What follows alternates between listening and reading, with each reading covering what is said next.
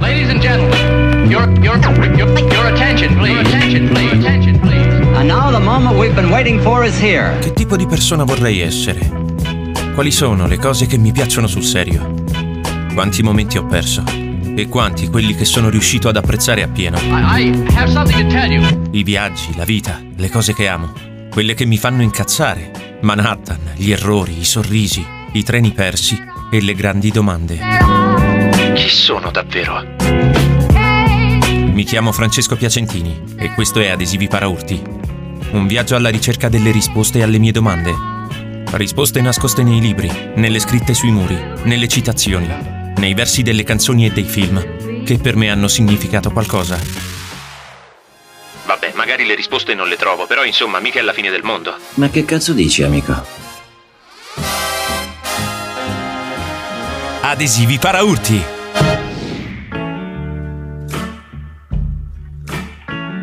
Ricordo ancora la sensazione di meraviglia mista a paura e stupore la prima volta che senza pensarci troppo, all'età di 21 anni, mi portò dall'altra parte dell'oceano.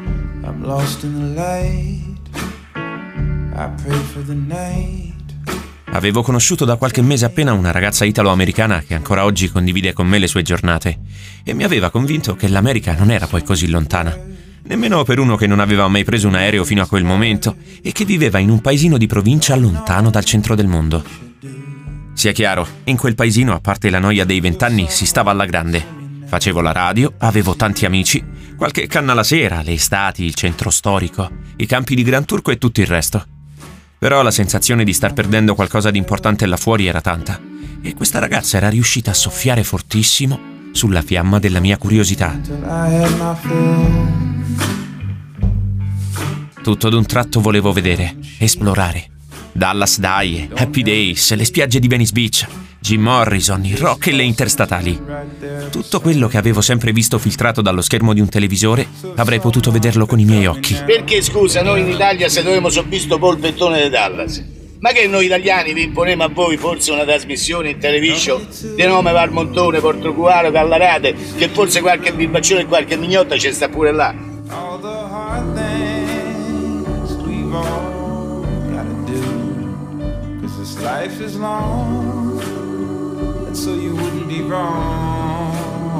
In seguito avrei capito che gli States erano più grandi persino della mia immaginazione e che i parenti di lei erano divisi tra Chicago e Orlando e le spiagge della California dove Mr. Mojo Rising aveva scritto Moonlight Drive o la Manhattan raccontata da Lou Reed ed Andy Warhol erano ancora parecchio lontane. Però poco male. Come prima esperienza poteva andare. Un mese a disposizione. Un mese diviso tra Illinois e Orlando, tra la Windy City e il Sunshine State. Un mese che avrebbe cambiato per sempre la mia vita. Let's swim to the moon. Uh-huh. Let's climb through the tide. In realtà non sapevo un cazzo di quello che stavo facendo. Facebook era agli albori, solo pochi eletti possedevano uno smartphone e per quanto mi riguarda, in quel periodo avere un computer in casa per di più connesso ad internet era pura utopia. Così mi affidavo ai racconti di lei. Racconti fatti di marciapiedi larghi, di alligatori fuori in giardino, di un lago che bagnava quattro stati, delle case in legno che scricchiolano sotto il peso dei passi, dei grattacieli più antichi d'America, dei parchi a tema nel caldo umido della Florida e del pericolo uragani.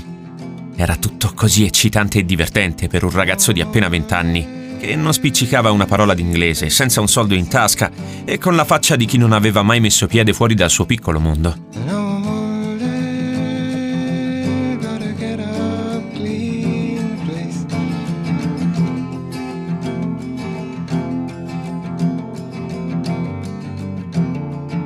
Continuavo a ripetermi una frase che avevo sentito chissà dove. Le barche sono più sicure in porto, ma non è per questo che sono state progettate. Se uno come me era in grado, con un po' di coraggio, di attraversare l'oceano e scoprire cosa c'era dall'altra parte, allora meritava la ricompensa che era lì ad aspettarlo. Come dite? Qual era la ricompensa? Beh, camminare sul lato selvaggio della vita. Holly came from Miami, FLA.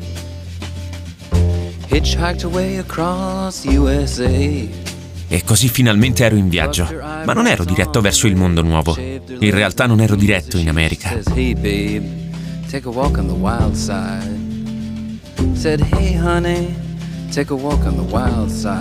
Quell'aereo mi stava portando in un luogo più intimo e profondo, un luogo dell'anima. Un luogo nel quale l'entusiasmo e la paura avevano la stessa potenza. Un luogo dove stupore e meraviglia mostravano la loro faccia più pura. Un luogo selvaggio e carico di significato.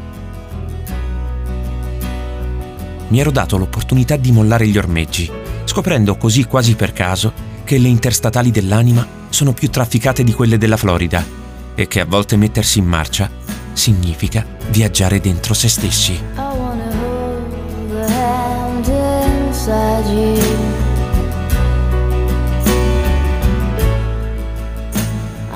Non è questo il racconto di gesta impressionanti. Forse la nostra vista non è mai stata panoramica, ma sempre fugace e non sempre equamente informata. E i giudizi sono troppo netti. Forse.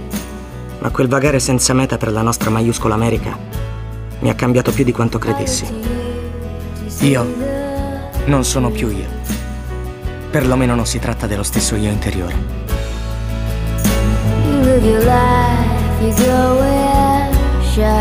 Adesivi para urti